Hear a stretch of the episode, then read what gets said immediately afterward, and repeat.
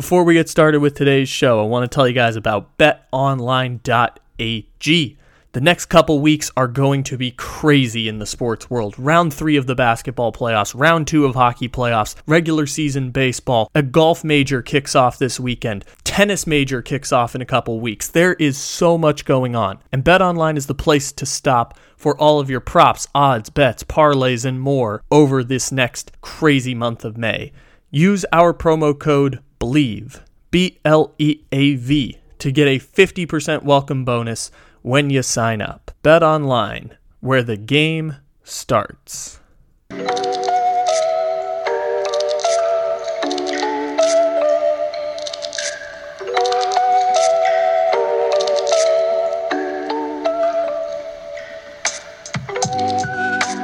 Good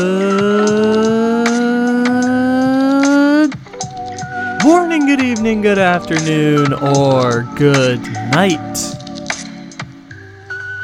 However, and whenever it is you may be listening, thank you for stopping into another fantabulous episode of The Take It Easy Podcast live on the Bleav Podcast Network.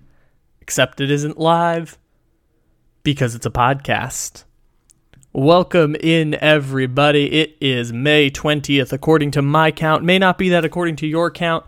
We appreciate you stopping in, however, and whenever you may be listening. We have got a fun, fun show coming at you here today. We are going to talk about the Mavericks and Warriors series. We're going to talk Heat and Celtics. At some point here, Morgan from Australia is going to join us. Might be on this episode, might be another bonus episode. We'll see what happens as we go along here.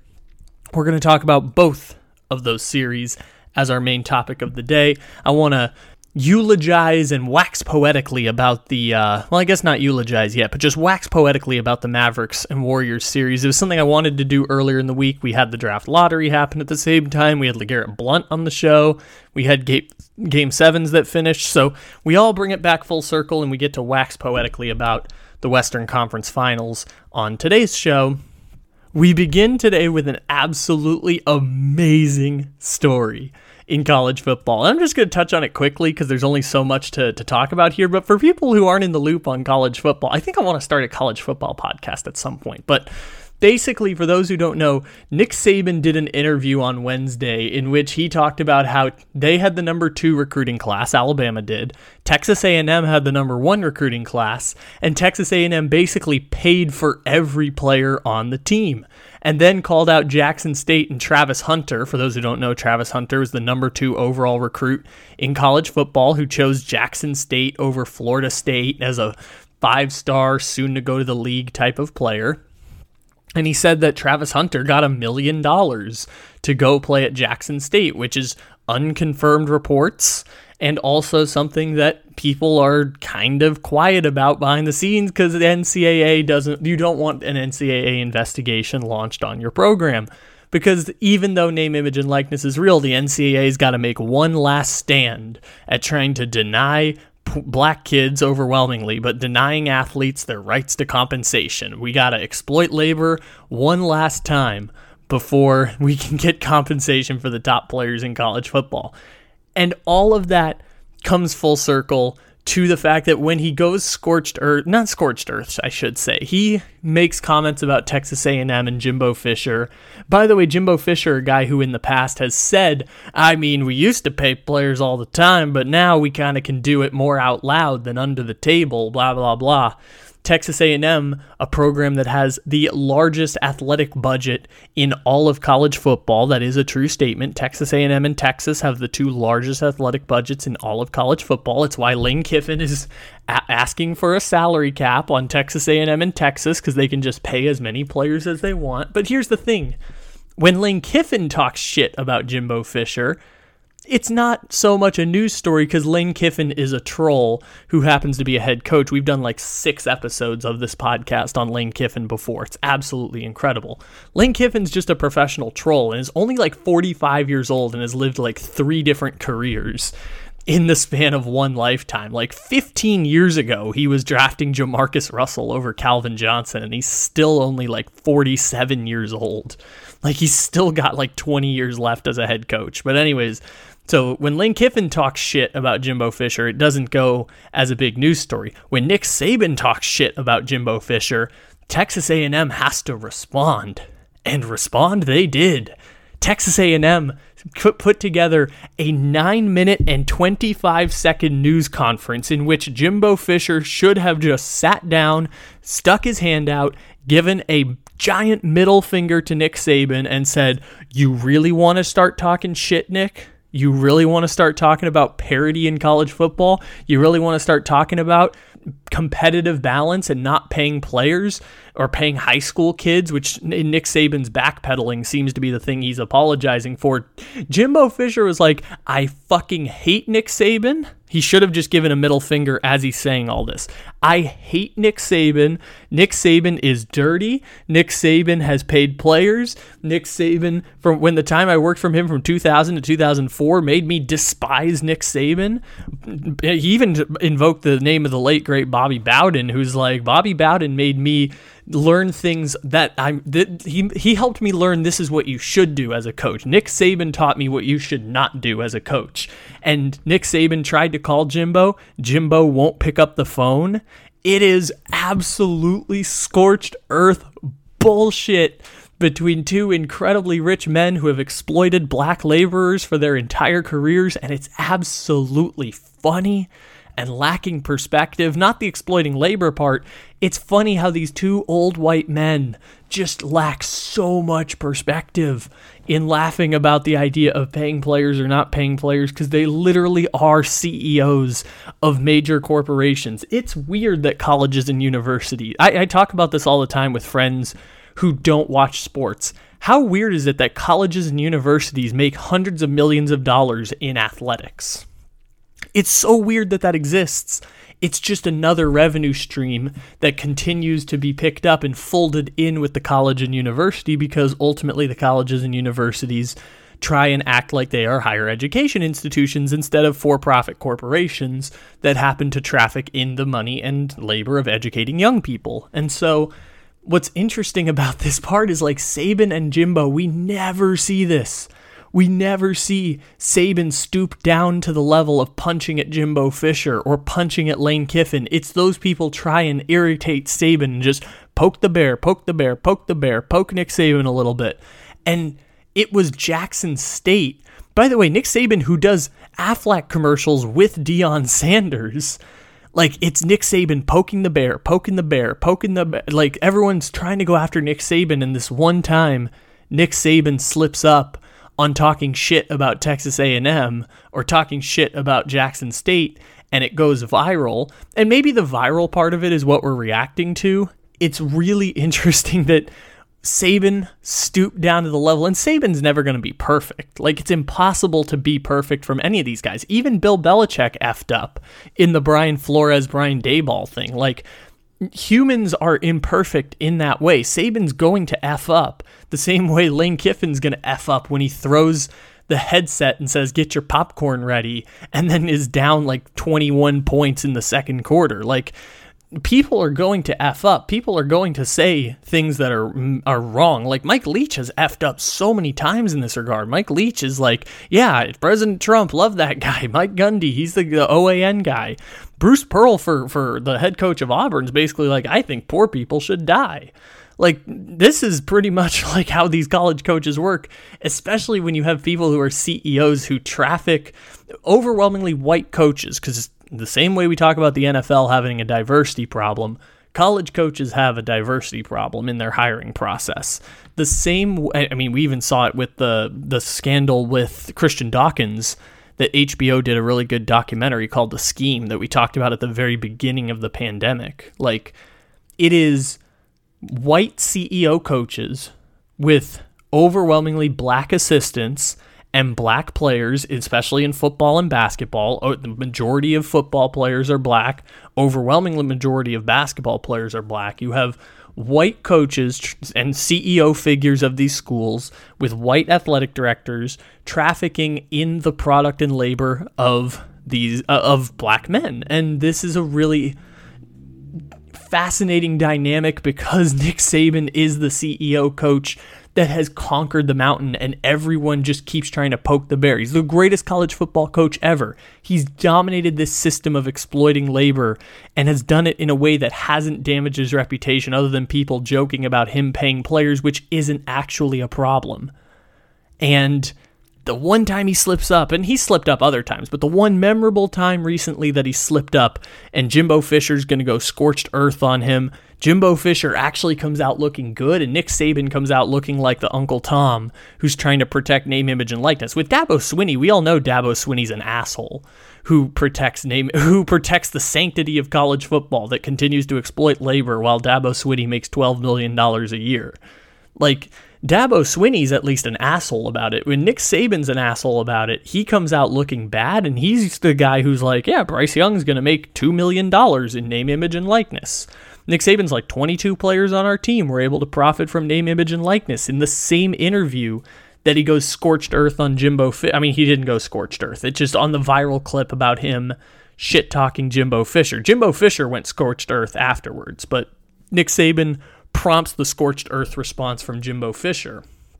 And yes, they have a, a, a history. So for people who don't know, Jimbo Fisher was Nick Saban's offensive coordinator at LSU from 2000 to 2004.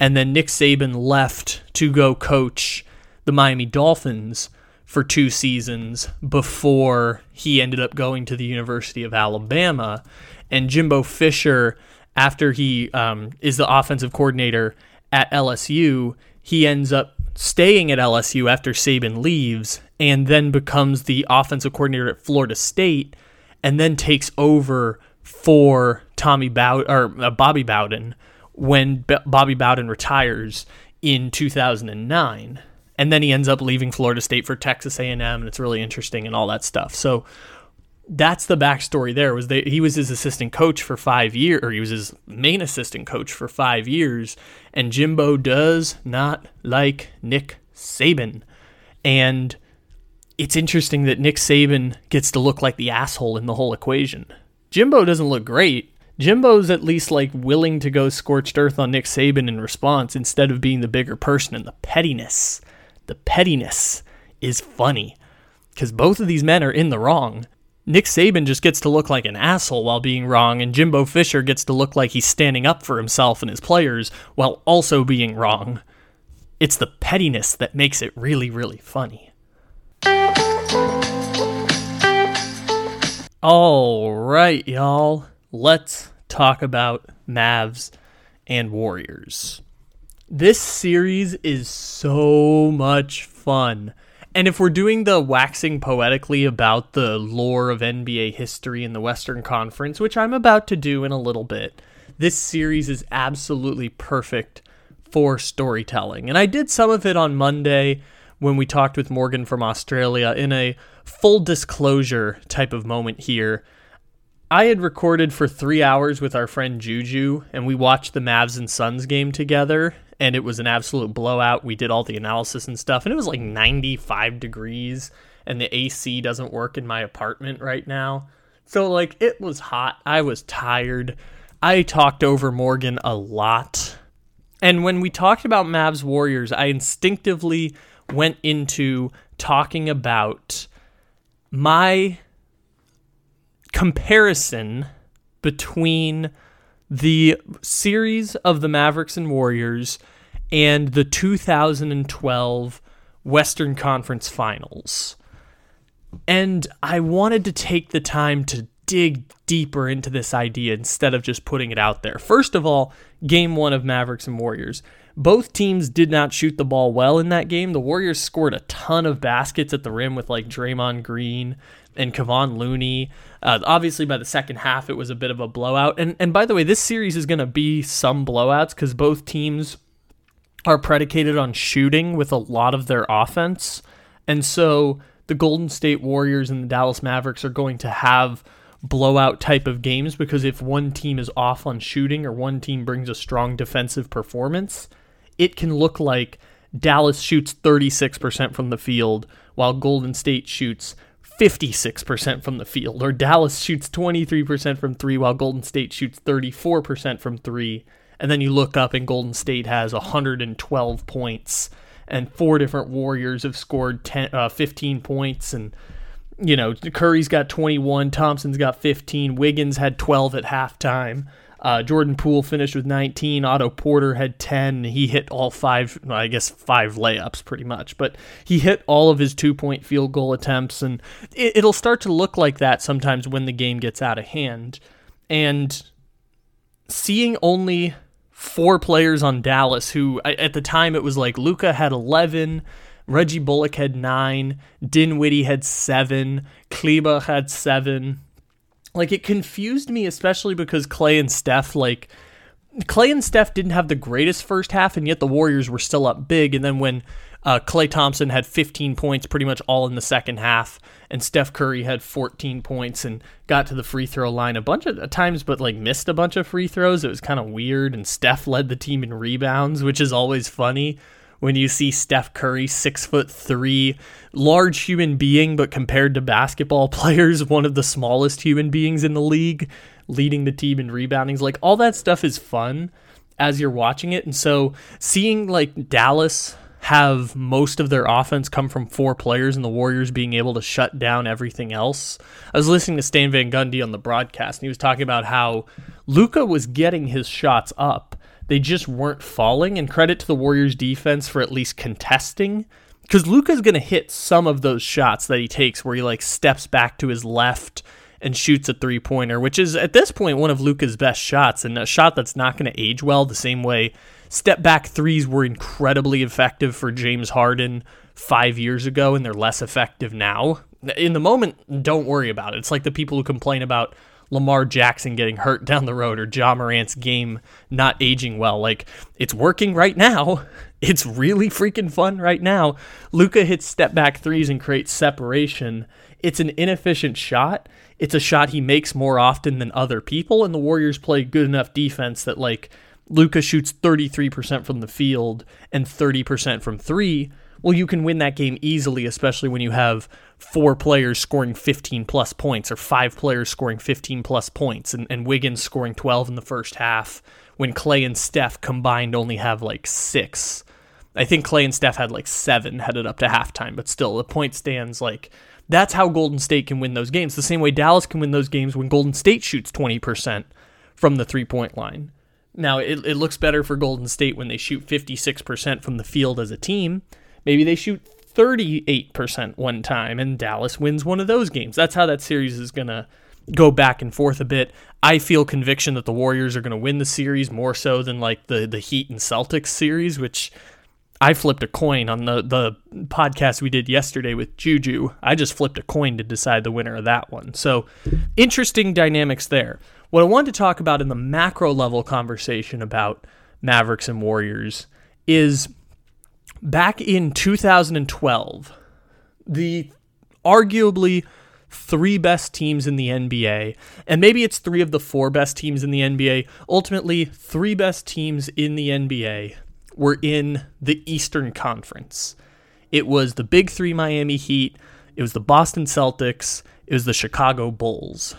And we don't talk about that period of NBA basketball as like a revitalization of the Eastern Conference because it only lasted for a little bit of time. It was the transition period from the Boston Celtics run the Eastern Conference. You know, they, they make the finals in 2008, lose in the conference championship in 2000, or I guess it would have been the second round in 2009. They lose in the second round in 2009, and then they lose in 2000, 2000 or they win the conference in 2010. This is the transition from the Boston Celtics to LeBron James running the Eastern Conference for a decade. You know, makes the finals for the first time in 2007 and makes it eight consecutive years from 2011 to 2018 and then leaves the Eastern Conference altogether. And for that short transition period, the best basketball in the NBA was in the Eastern Conference. And it's really the only three year period of the last 20 years of NBA basketball, like post Chicago Bulls, which I guess is 25 years now. In the last 25 years, it's been the three year period where the Eastern Conference has dominated the NBA because the, the 2000s are all about Spurs and Lakers. Then the LeBron generation starts. Then in the Kevin Durant generation, it's all of the best players happen to be in the Western Conference. It's Kevin Durant, Steph Curry, Russell Westbrook, James Harden, Damian Lillard, Kawhi Leonard. They all just happen to be drafted into the Western Conference. The six best players for a generation of basketball for for a, uh, the years 2014 to 2019. Every single one gets drafted in the Western Conference. It's just a random chance that that happened. It's the reason everyone complained about the disparities in the the parity of the league and why people were petitioning for the NBA where they they mix up the the playoffs and get rid of conferences and all that stuff it was just because of the random, if we assume that the chance of landing a superstar is random probabilities, the random probability that the six best players of a generation of basketball would all end up on the Western Conference teams.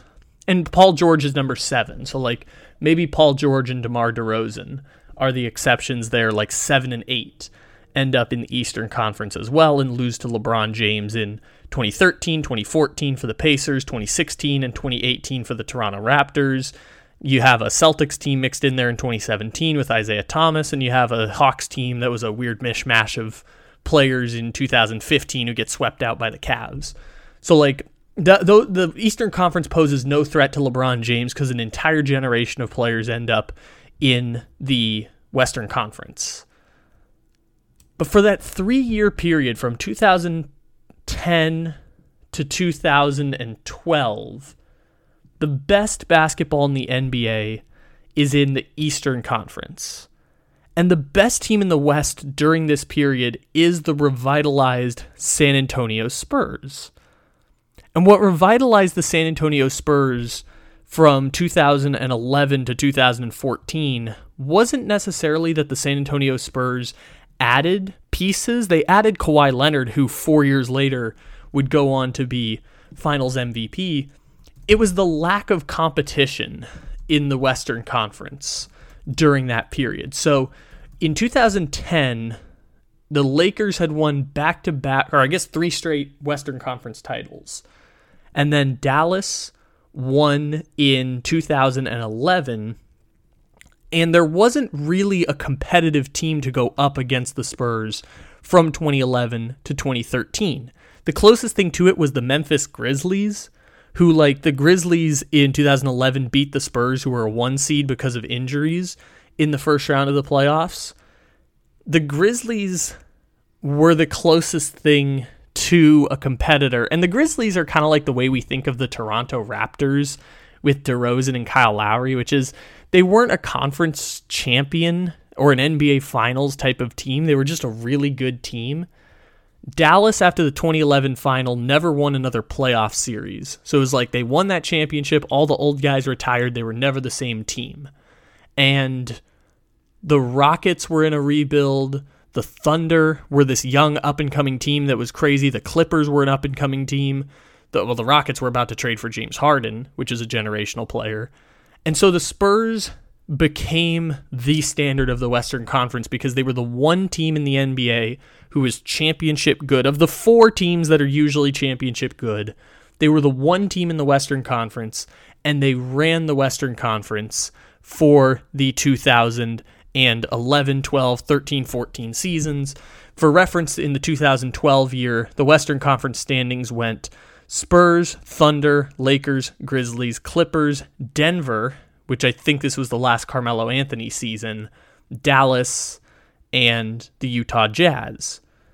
And in 2013, when the Lakers start to fall apart because Kobe Bryant tears his Achilles and they tried to trade for Dwight Howard, it ends up going Oklahoma City, San Antonio, Denver, which that I assume was the last Carmelo year, Clippers, Grizzlies, Golden State on the rise, Lakers, bottom of the conference, Houston Rockets. So it's like rising are the Clippers, rising are the Warriors, rising are the Thunder, rising are the Rockets. It's the same way we talk about the Western Conference right now with Ja Morant and the Rising Grizzlies, Luka Doncic and the Rising Mavericks, New Orleans Pelicans with Zion if Zion ever gets healthy. The way that we talk about the Western Conference today is the way people were talking about the Western Conference a decade ago when the three best teams were the Bulls, the Celtics, and the Miami Heat, all in the Eastern Conference, and the Spurs were the next closest thing.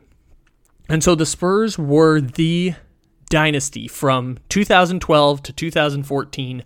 They were the first seed, or sorry, from 2011 to 2014, so four seasons. They were one seed in the West, one seed in the West, two seed in the West, one seed in the West because they had Tim Duncan, Tony Parker, Manu Ginobili as the core of their team, and Kawhi Leonard as a young guy.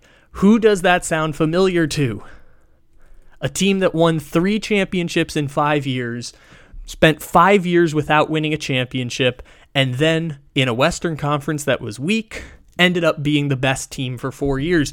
We're literally talking about the current Golden State Warriors. By the way, done with the same core that they had from those championship teams. Because after 2007, the Spurs finished third in the West, third in the West, seventh in the West in the three years that the Lakers won the conference every single year. The 2000s were Spurs and Lakers. Those were the two best teams in the entire NBA. It was Spurs or it was Lakers, and a couple years it was the Mavericks. And one year the Suns made the conference finals. It was those teams running the NBA and one time it'd be the Pistons in the East, or, the Pistons won two conference titles, and it was the Nets, and it was LeBron's flute Cavs team, and then the Celtics built a big three to actually have a competitive team in the East. And for that three year period, the Western Conference had a downtime, and the Spurs ran the Western Conference in 2011 and 2014. It was really four years. 2011, everyone got hurt, and lo and behold, the Mavericks fluked their way into the NBA championship by beating Kobe Bryant and the Memphis Grizzlies and Kevin Durant and then LeBron James. It wasn't a fluke championship, it was just a weak Western Conference and an upset where they beat the Miami Heat. And uh, that's not an indictment of the Mavericks. It's one of the great upsets in the history of the NBA was the Dallas Mavericks 2011 championship over the Heat. And so in 2012, the Spurs, as the gold standard, swept the Jazz, swept the Clippers, and got to the conference finals as heavy favorites against Oklahoma City. Oklahoma City had made the conference finals the year before, so it's not a perfect analogy. This was 23 year old Kevin Durant, 22 year old Russell Westbrook, 21 year old James Harden and the Oklahoma City Thunder were underdogs in that series against the Spurs. It was number one seed in the West, number two seed in the West, competing against each other for the conference finals. This was rookie Kawhi Leonard for the Spurs. The team was Tim Duncan, Manu Ginobili, and Tony Parker with Patty Mills and Stephen Jackson and Danny Green and Boris Diaw and all the guys that would end up being part of the champion San Antonio Spurs of 2014. And that Spurs team gets to the conference finals, is favored against the Oklahoma City Thunder, and go up two games to zero against the Thunder. This is a Spurs team that won 10 consecutive games to start the 2012 playoffs. I'm not saying the Warriors this year are that dominant, the Warriors also weren't really tested in the first two games of the series, in part because Ja Morant got hurt. The Warriors just weren't tested very hard in the first few games of the series of the, of the playoffs against Denver or against Memphis. And Golden State is a championship core after two years of being out of contention, getting back into the championship conversation with the same core of the team. Curry, Thompson, Draymond, the same way it was Duncan, Parker, Ginobili, core of the team. Kawhi Leonard being built up to be the guy who would carry the, the torch for decades down the road for the Spurs, but wasn't there yet. And Oklahoma City famously won four consecutive games against the San Antonio Spurs. Game three by 20 points, game four by six, game five in San Antonio, which was the first playoff home loss for San Antonio, and the famous game six where they left James Harden open and James Harden just kept hitting three pointer after three pointer after three pointer. And Ernie Johnson gives the famous interview afterwards where he asks Kevin Durant. Are you, um, are you, sh- you're sure you're only 23? Yeah, I'm, I'm 23. Um, this game tonight was described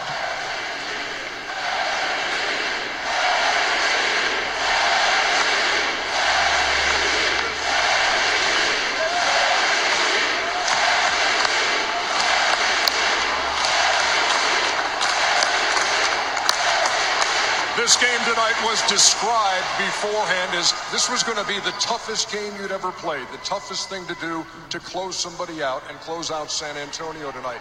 Have you been in a game as intense as this one? No, I don't think so, man. This was the toughest game we played since I've been here.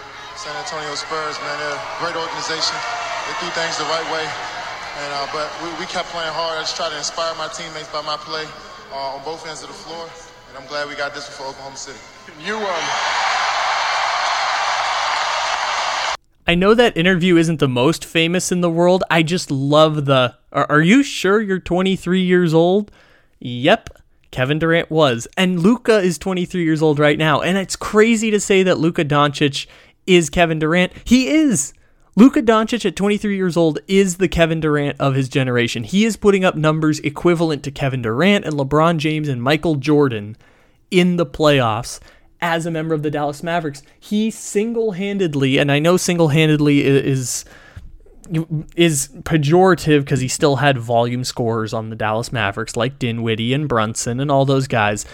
He essentially single-handedly, without another top, without another tier four All-Star caliber player, has gotten the Dallas Mavericks to the conference finals. And I know the second round is going to be an indictment of Phoenix Suns falling apart more than Dallas' success. It's still a byproduct of by simply having Luka Doncic, Dallas is competitive enough to beat all of these teams in the West. They will lose to the Golden State Warriors, in my opinion. I could be wrong. It would be cool if he gets to have an interview where Ernie Johnson asks him, Are, are you sure you're 23? and they get to celebrate that in Dallas the way Kevin Durant did because the parallels would be fucking awesome. At the same time, Luka is that guy, and by single-handedly being there, the the story of the Dallas Mavericks begins to write itself, and the story of Luka Doncic, whether he stays in Dallas or not, begins to write itself because you get this amazing run. And by the way, this is how the Spurs end up coming back stronger and winning a championship and like you know the fifth one is kind of the one that cements the dynasty the same way the warriors fourth one would cement them as the spurs of i mean they're already the spurs of their era but they've won three in five year three and four years if you count the last one where they should have won four in five years like the warriors are that version of dominance and they bring the same core back and they can make a championship run. And the the parallels are so uncanny and I find it so cool that we get baby Kevin Durant, the guy who's going to help revive the Western Conference. I put revive in air quotes because it's not like the Western Conference has been down bad for more than 3 years.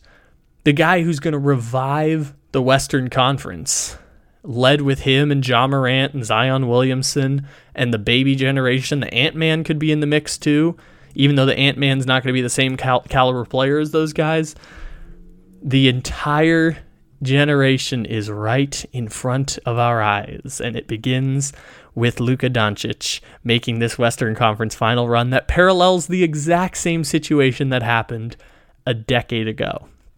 And I think that's super fun, and it's made me super excited about this series between the Mavericks and the Warriors.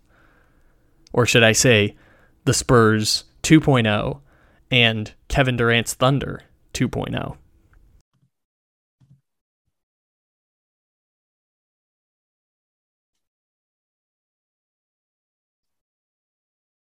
Hello.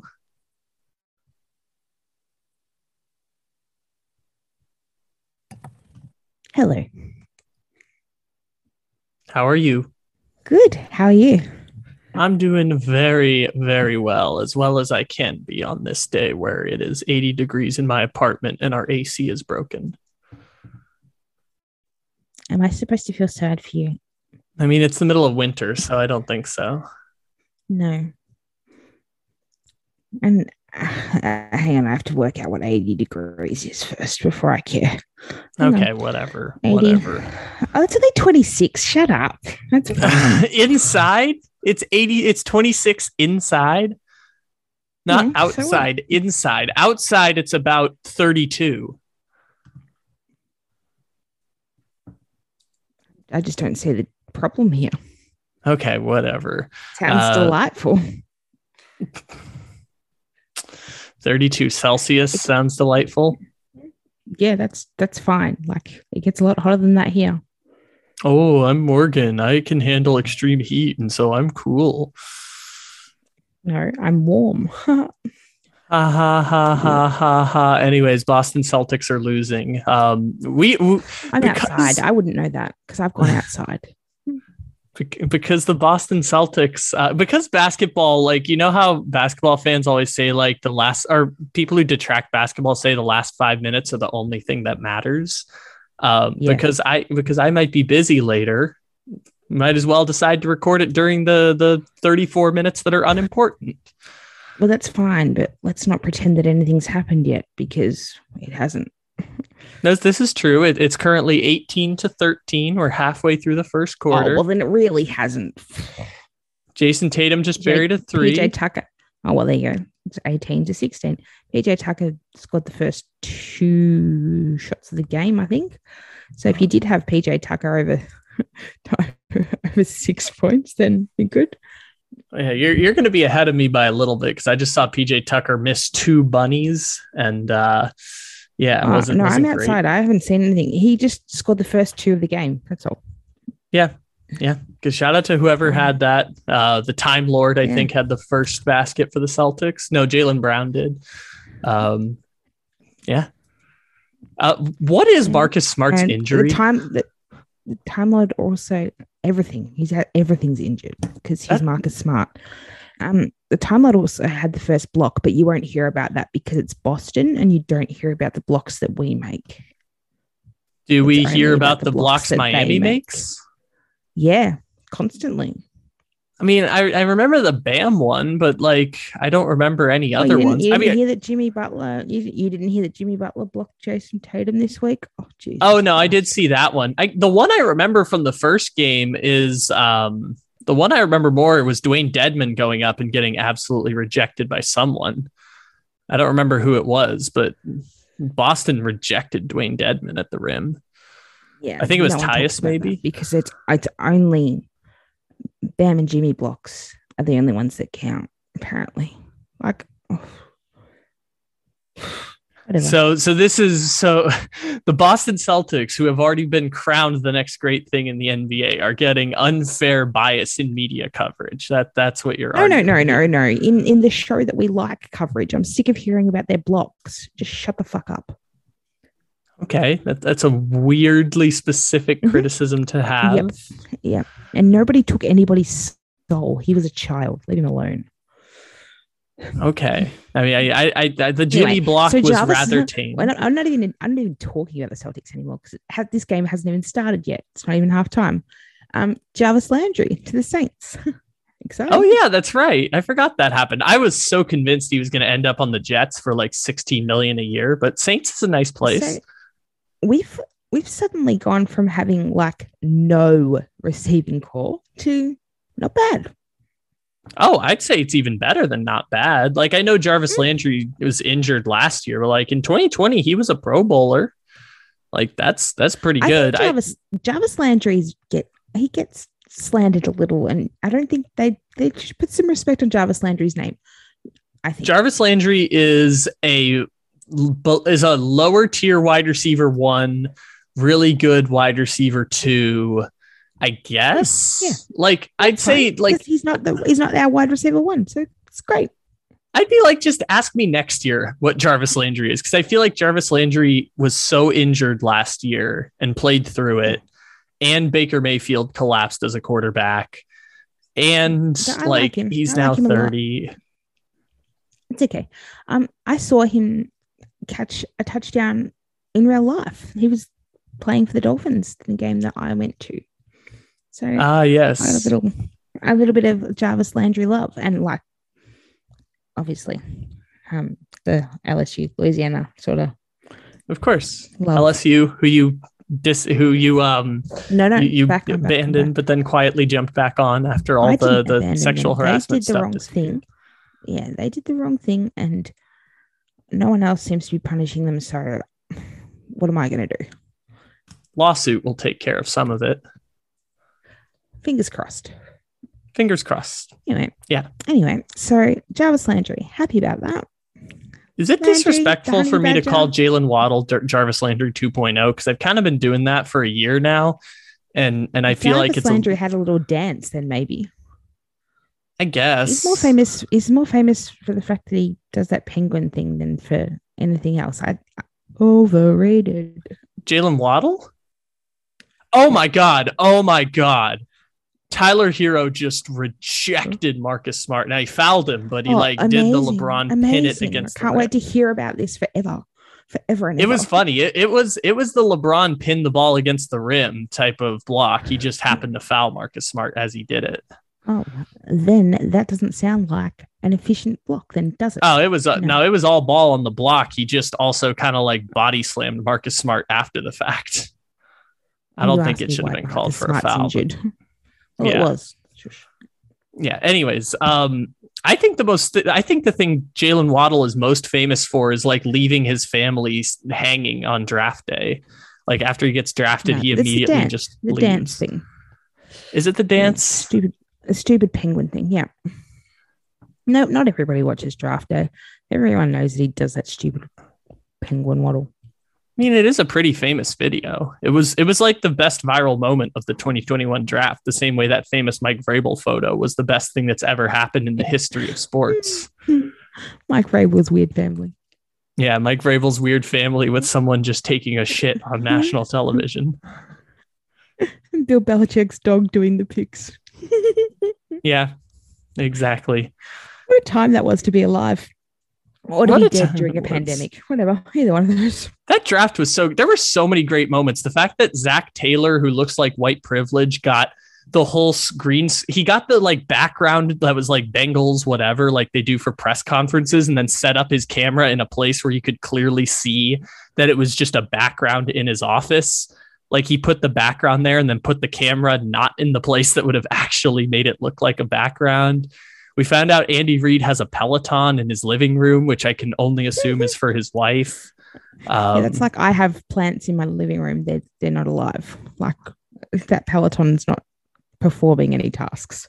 That draft was great, man. 2020 draft was great. Yeah. We had we had Tua's family looking so distraught when he got drafted. What else did we have in there? We had all kinds of funny stuff during the 2020 draft. I never would have picked that Bill Belichick's dog was named Nike. Ever. Nike Belichick. It's just a weird. Why? Why? Is Well, I think Nike he originally has those a- stupid quarter zip thing. I, I think Nike originally is the goddess of victory in in I think Greece. So I think that that might have something to do with it. That was that's what No, Nike he's a was shill. before. He's a shill. I- may, maybe he's a corporate shill. It could also be like the goddess of victory in Greek mythology. That's a Bill Belichick thing, I guess. Or he's a corporate shill. He's a corporate shill. I mean, but uh, it's a weird thing to be a corporate shill about. That would be the Yeah, weird time for Bill dog, Belichick to dog that decide. to be nobody knew. that His name was Nike until a pandemic arrived, and he was sitting at a table like a human. Yeah, it would be a weird time for Bill Belichick to to become corporate shill. It would it would be a weird time for that's the moment. He he had been was- plotting it that was for a weird 10 time, though. It was a weird time. Like, what a swerve! Who would have thought Yeah. Brady would go to the Bucs and Belichick would be a shill, and his son would be weird. I mean we we already kind of knew his son was weird even Hmm. in 2019. It's just uh Those faces. both of them, both of them, man. Mm. So are the Saints going to trade Michael Thomas? So it feels like No. what this is precluding. No, no, no, no. He's buying. He's bought back in. He's, he's Okay. back in. Like yeah, according to Twitter, like he was all disengaged and having a cry and not and doing the whole Scottie Pippen not having the surgery when he was supposed to have the surgery. But um, he's back in now, I think. Yeah. I mean, basically, it's going to be the equivalent of like two years off for Michael Thomas. Like, Hmm. if you count the end of that season where he was playing on a broken leg, plus Like a- missing like all of riding last bike. season. If you can catch a ball, you can catch a ball. But does that mean he's the wide receiver three now? No. Like, Are you sure? not- this is not an average wide receiver. He was one of the best in the game. Like, I know. I just, I both Michael got the- Thomas and Jarvis Landry. I'm like, I'm got the glad they're on the same team now because Uh, I'm like, just Like, wait let's not- until they're not in the same category. Seriously, Jarvis Landry is a good, solid contributor. Michael Thomas was leading like stats. He has the all-time amongst the receptions record. Yeah, exactly right. So that's not Jarvis Landry. I know. I, I just it's I I don't know what kind of player he's going to be because we know wide receivers don't age well, and this mm. is two years of injuries for Michael Thomas, like all coming back together at age 29. Like I I assume he's not going to be Michael Thomas of old, combined with the fact their quarterback room is is not great. Like put it all together. I, I, I assume it's not going to be. Michael Thomas of old. I just don't know what Michael Thomas is going to be there. you know what? Maybe. Maybe maybe Jarvis Landry is the number three. There are a lot worse quarterback rooms than ours. Thank you very much. There's about 10. Mm, No. Um maybe eight. See now. Like that's so disrespectful. The dude was blind. Now he can see and he was much better. You need. It depends how you feel about rookies. Like if you want to cut all of the rookies out, then yeah, maybe maybe it's fifteen. But like, Got the red rifle. oh yeah, you've got the red rifle. You know what? That that puts you above. Who who does that put you above? Having the red rifle as a backup. Uh, you know what? You, you guys get to pass. Uh, You get to pass Tennessee. How about that? Seattle.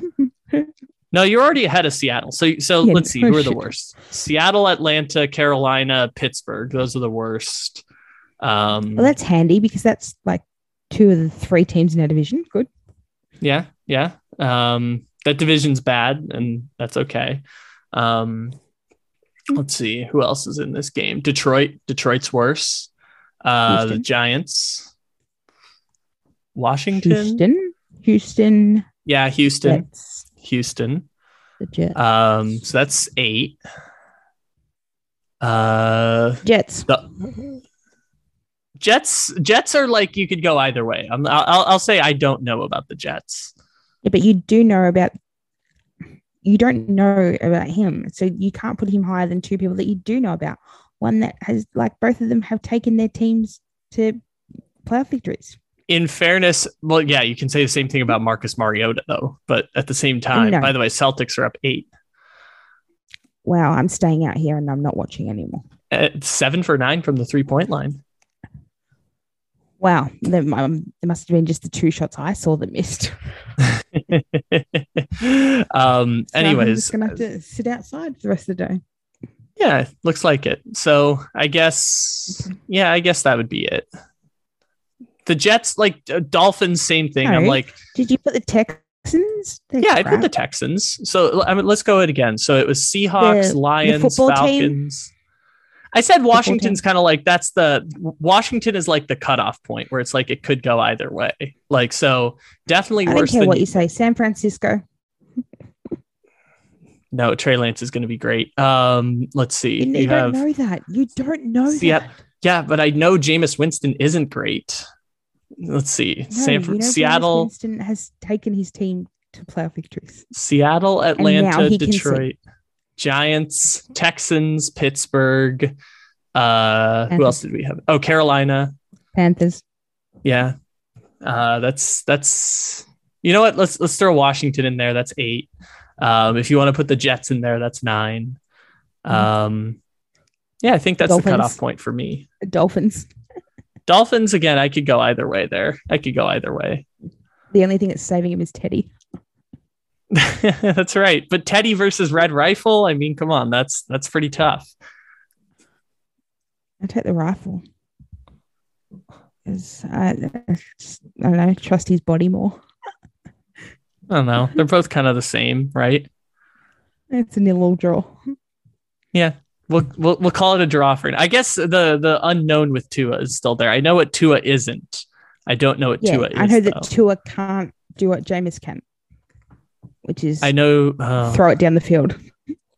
yeah, Tua is more accurate than Jameis, though. Yeah, I mean, I okay. guess- what are they going to do? Check it down? Fucking, that's literally what they're going to do. The Dolphins are literally just going to be checkmate Charlie. Yeah, I think t- Dolphins and Jets. If you wanna, if you wanna make your point, I'm not even gonna argue Dolphins and Jets. Dolphins and Jets, both don't of them. even I'm- care. Yeah, that's fair. That's fair. This is all really dumb. Why are we talking football? Football just taking over. Yeah, I But the more I talk about football, the better the Celtics appear to. Uh, what's the score? it is working? 29 21 at the end of the first quarter. eight points. Okay, Yeah, Miami keep- didn't score for the last talking. five minutes of the quarter. lovely. Did they play some like song so that everyone could get pumped? Like Pepas? I don't even know what that is, but whatever. It sounds fun. You don't know what Pepas is?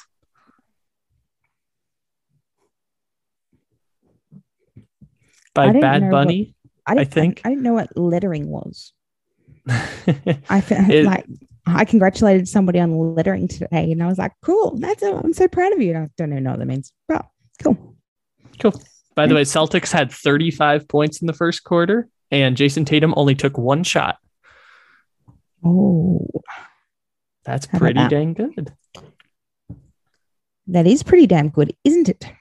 I'm Yeah. happy with that because you know what? Grant Williams, Room- eight points. Room for improvement. Grant Williams from how many shots? Uh, yeah.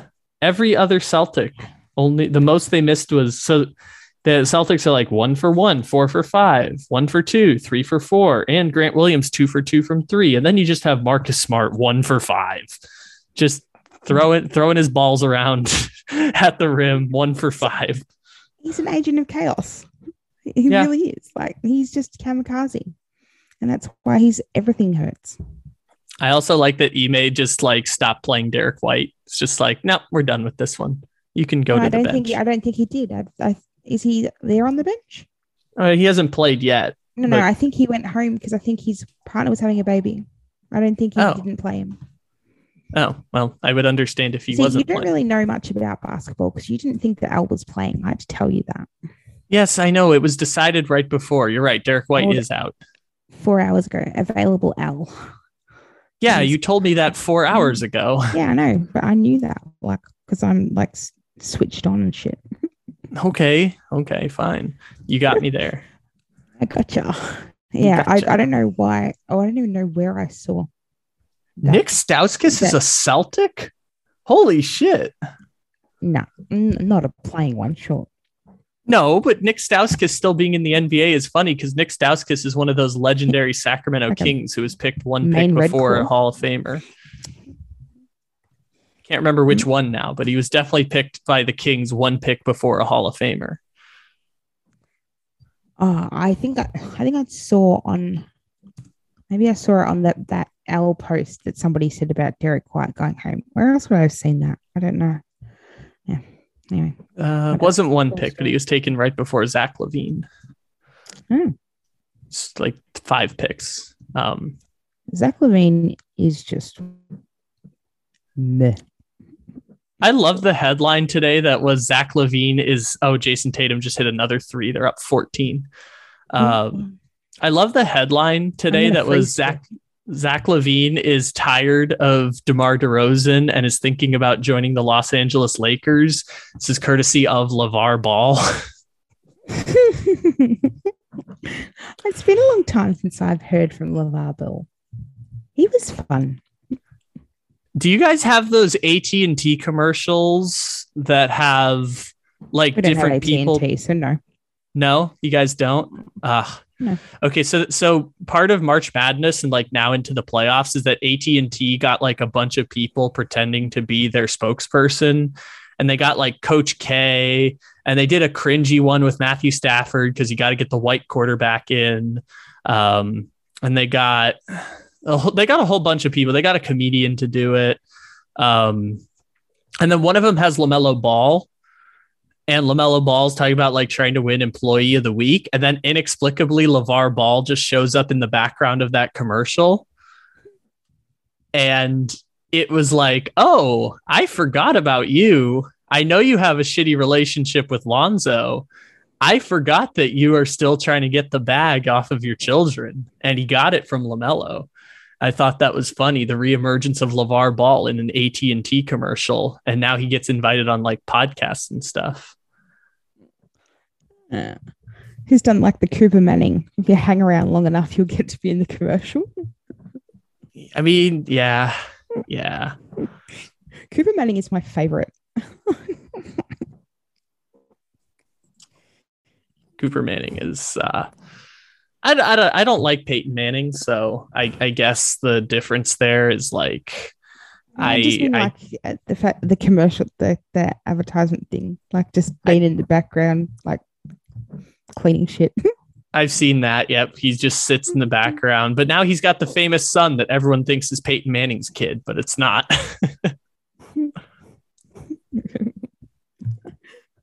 just because it's all right. The genet- genetics just skipped a generation with him. Mm-hmm. Exactly. Well, uh, Peyton Manning does have a son. I think the son's only like eight years old, though. Yeah, I mean, like Cooper didn't get the, the talent, but his son might have. Yeah, his son is going to be the next generation of Mannings that the NFL can sell propaganda for. Cool. Great. Yeah. Cool. Tyler Herro, no good. Yeah, that is correct. Not on the shot, just in general. Tyler Herro, no good. Ooh, Yeah. Reverse layup, Jayson Tatum. Celtics are playing awesome. I would not know. It's good. Uh, but then again, I heard I heard this from Jeremy Tache in the last game in the first half about how good the Celtics were. Oh, blocked by Robert Williams. Oh wow. And Write Tatum lays down. it in on the other end. It is a it's a fucking smoker right now. It's 42-28. Miami Uh, Heat can't do. We've- shit. We've, we've we've led by that before. Yeah, that I know. You're perpetually pessimistic. Victor Oladipo three pointer, just way off. Yeah. The masked shooter. Yeah. So does Jimmy hate Oladipo or does he just hate everybody? Does Jimmy hate Oladipo? I don't know if I've heard that one. Well, they apparently they he refuses to like be on the court with him. I thought Mike said. I guess Jimmy isn't out there right now, so maybe there's some truth to it. Oh wow. Kane's insider with the Heat news. Yeah. Grant Williams rejected. Oh no, it was a foul. Grant Williams, I love Grant Williams. He just has a very punchable face. Why? He's just a happy guy that just looks to be like he's I, great. for the I don't know if I've ever seen Grant Williams happy. Like I've seen him excited, like in game mean? seven. I don't think he was really happy. It was just kind of like a let's effing He's go an kind of happy. No, he's no, no, no, no. He's a sweet, excitable human. Haven't you seen him in the press conference where he was like giving people character names from the Marvel universe or something? Like he's he's a weird cat. I know he's not he an evil cat. He's a weird cat. I know. I loved him at Tennessee because he is someone who I think turned down like an Ivy League scholarship to play basketball at Tennessee, which is a weird career choice. can- it worked Anyone out. listening at home can have a drink because Kyle said that same thing about Grant Williams last week. That's the one thing I know about Grant Williams. He's a volunteer. Yeah. Since the 729 mark in the first quarter, which was less than a quarter ago, it's about 12 minutes ago, uh, the Boston Celtics have a 37 to 10 run on the Miami Heat. How long have we been? How long have we been recording? I reckon that was when I walked outside. Uh, you walked outside around 18 to 10. So not quite the whole time, but about a 34 10 run. Wow. Wow. Yeah. Very since mean. we started recording, the Celtics have gone on a 34 to 10 run. Right. You will stay here with me for the next two hours. Just leave it recording. Just leave it recording. I'll just talk to myself. I do it All right. I'll I'll I'll put myself on mute real quick. Pritchard three pointer, bang. Off. Or bang. Got it. Oh shit. No, Jesus. got it. In- That is a that is now a forty to ten run since we have started recording. Maybe it's just my day. I don't know. I got offered a job I didn't apply for today. Sick. It's pretty cool of you. And it's within walking distance from my house. Nice. It's not a full like it's just a, a part-time netball coaching job at a private school near my house. But I reckon uh, that word on the street is they um kids get in there from like dirty drug money. So that they've got a they've got heaps of money. So maybe they would pay well. Hmm. Anyway, Cool. I'm gonna take some of that dirty drug money from them. Let's hope you take that dirty drug money. Everyone should everyone should have the opportunity to at least take dirty drug You money. I think that it's like Peter Pan. Taking from the bad. To me. I I don't, I don't, I haven't coached netball before, and I'm not very patient. And these are like high school students. This is going to be bad. Oh, well. I don't know. I mean, you if you hit the vape in the middle of class, that might not be as good, but still, like, I'm not a teacher. Teacher. I'm just teaching them how to play netball after school, and coaching Yeah. them on the weekend. If Stu can do it, I can do it.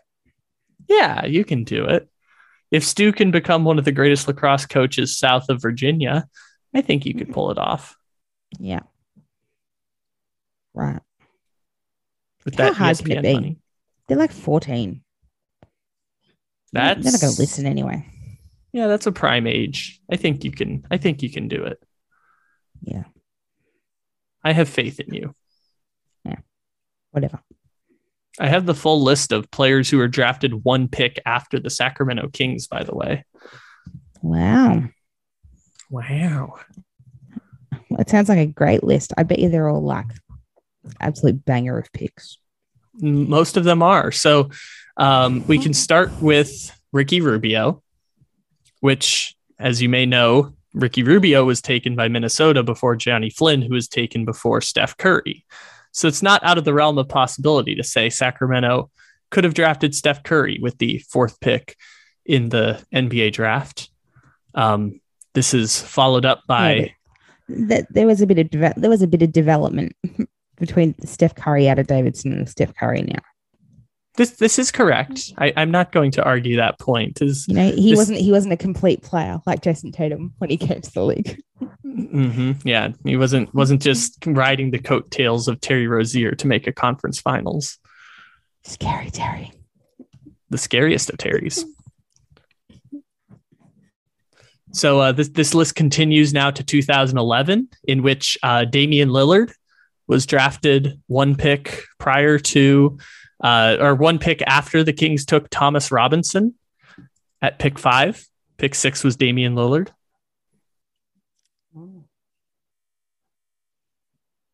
The Okay. The very that's next era. season, 2012, the very next season, Jimmer Fredette was taken at pick nine, one pick before Klay Thompson, another white. Well, Klay Thompson's biracial, but another fair skinned Yeah. shooting guard specializing in three pointers, milk chocolate. milk chocolate. This is followed up by, of course, the now infamous 2018 pick of Marvin Bagley over Luka Doncic. And uh, you got Kentavious Caldwell Pope in there one year, and you got yourself a nice little team there. You got Ricky Rubio, Luka Doncic, Klay Thompson, Been. Damian Lillard, and and um, and Kentavious Caldwell Pope. CCP. Yeah, and they actually drafted Boogie Cousins. So you know that that would have been that would have been a pretty good team if they had just gotten one pick earlier correct. One out of six ain't bad. Yeah, you know, could have could have changed the fortunes Sounds of like your Marcus franchise. Smart's shooting percentage. um, I, I want to laugh the fact that just read your Tyler tweet that Herro just Smart, four assists, zero turnovers, one steal. one for six 20 shooting. That was 20 minutes ago. No, he didn't include that in the tweet. Uh, Tyler Herro just passed up a wide open layup to Jimmy Butler, and Jimmy Butler got fouled. It was very funny because um, Tyler Herro was just like waiting, waiting, waiting. When are they going to cut? It was a two on one, and they're like waiting. Oh no, they're going to guard me. Oh shit. Or I'm sorry. Oh no, they're going to let me get the layup. Well, I guess I'll pass it to Jimmy anyways, and just let Jimmy get fouled. Not not the best strategy in the world. No. Uh, I can see that uh, Heat fans on Twitter are unhappy about that block call. Um, yes, it was a clean block by my eye. I assume Jeff Van Gundy agreed. Well, my friend Jagsman, um, he agreed. He said that was a damn block. Whatever. I love the quote the other day that I took from a broadcast in which Mary J. Blige was at a Nets game, to which Jeff Van Gundy responded, I love Mary J. yeah. I love Mary J. Jeff Van Gundy. Wow. Things you didn't think you'd hear. Yeah. Okay. I know. Jeff Van Gundy. But um, the, the, the Van Gundys like to, you know, lean lean woke what are the odds that the what are the odds that until the until it's about uh, like women accusing Deshaun Watson and then Stan kind of oops slipped. Yeah. Speaking of which, did you see how strong the Stugotz was in Elon Musk? What did he do? So uh, Elon Musk yesterday tweeted out that he was uh, switching from voting Democrat to voting Republican and then mm-hmm. followed that up with a tweet that said expect a smear campaign after the fact because of this decision. Um, to which today i believe it was business insider reported that elon musk exposed himself to a spacex flight attendant and then paid $250000 for her silence. So did he show her show her his rocket? Yes it would appear so. And um, Elon yeah. Musk was probably aware that that story was going to drop the next day and was probably yeah. called by Business Insider as a uh, as a heads up and uh, planned accordingly to try and win the uh, the court of public opinion. the Stugotz is strong in him. Unfortunately, yes, he, he pulled an Antonio Brown. I think that's what we're calling it now. Is it? Yeah. Antonio Brown did do that. Probably a lot of people have done that. Just that's the one we've heard of in the last year. Unfortunately. Please don't let me drown here. I'm just reading about somebody. Oh no, I'm going on Twitter, and someone's like, "If you've never landed in the United States after an eight-hour transatlantic flight, like, yes, we get it, bitch. Nice flex. You went overseas. Shut up." Mm-hmm. Jayson Tatum dunk. Celtics up twenty-one. I really Miami look Heat. forward to uh, rewinding and watching this. Oh, um, Bobrovsky Bobrovsky made a great save, according to Roy, and that is the most animated I've ever seen On Twitter. Lots of capital letters. Uh, uh, are the Ice that, Cats? They lost. Let's... They lost. they it's already over. Uh, no, it's yeah, tied. Is it? It, it looks like it's one one at the end of the third no, period. two one. Uh-uh. Oh, is Tampa going to score? Seconds just... left. They scored. Are you serious? In... no. Two seconds ago, Roy tweeted the Lightning scored two seconds left in regulation, 2 1 Tampa. Oh, no. oh, my God. That is so brutal. Because usually at the end of tie hockey games, they just kind of like throw the ice to the end, like throw the puck to the end of the ice and let the clock run out. That's that's so brutal. Yeah. Oh my gosh. Good off that killed penalty because that doesn't happen often. Great save, Bobrovsky. Um, with then, one second left, they're reviewing it, but with one Panthers second going on a power left play after a trip. Panthers now zero for twenty-five on the power play. The Lightning score with two seconds left in regulation. Oh, it looks like it was like one point something too. Oh. That's just fucking brutal. Marcus Smart for Oh. three, no good. Shocker of the century. You know what? It's a 21 point lead. I think I'm going to call it. No, you're not. You absolutely are not. Don't you dare. Don't do this to me. The Celtics are up. I'm nice to you. I come on this podcast regularly. Don't do this to me. Morgan, No, do you know the odds that the Boston Yeah. Celtics will blow this lead? I, I've seen. I've seen. I've. I know lo- lots about odds. Marcus Smart just hit a jump shot from the free throw line. I think that that's a sign. That's, that's uh, whatever. That's a sign. Any, anyone can hit a jump. Since Mm. Morgan from Australia joined this podcast, the Boston Celtics have gone on a 48 to 15 run. I'm very cold. I'm outside. I can't go back inside or watch. the 48, basketball because 17. all happened. Bam Adebayo dunk 48 17. I'm going to call it. The Boston Celtics are going to officially start no, the not. series. La, la, la, Boston. Celtics are going to start the series by winning a road It's game against the. Miami Heat. The game. It's not even halftime. Game over. You are an asshole. Uh, Just enjoy the Oh, waiver of poor Roy. confidence. Poor Roy. Oh no, the Ice Cats lost. Okay, in fairness, they added Yeah, four Cats. seconds to the clock. They added four seconds to the clock at the end, so it was only with four seconds left in the game. Still, just brutal. I love the big brother little brother complex though. Like I find it funny in all sports. Like I love that the Houston Astros just took all of the Yankees fans shit that they were entitled to for 50 years. Like just had no business being there and they just took everything from the Yankees. Like I like that Tampa is the the big brother complex in hockey. Um but still like Wow, Dan's at the game. Or Roy. Dan is at the basketball. Yes. Interesting. we'll be reporting live with Juju Gotti on the post game show on the Le Batard show that doesn't need any promotion Is it going to be live? podcast. Is it going to be live? Because if it's going to be live, I'm going to spam the shit out of those comments. It's going to be live on YouTube. Yeah, I'm going to ruin it. Tom and Amin's NBA postgame show as Jayson Tatum buries a three pointer 62 37. Yeah, all game over. Celtics win. That's ridiculous. Chris Wittyngham just tweeted pain, but I don't know. I don't know if he's talking about the pan. Uh, he's probably No, it's Panthers. it's Panthers. It's got to be Panthers. Oh my god. That's like an all time hockey beat.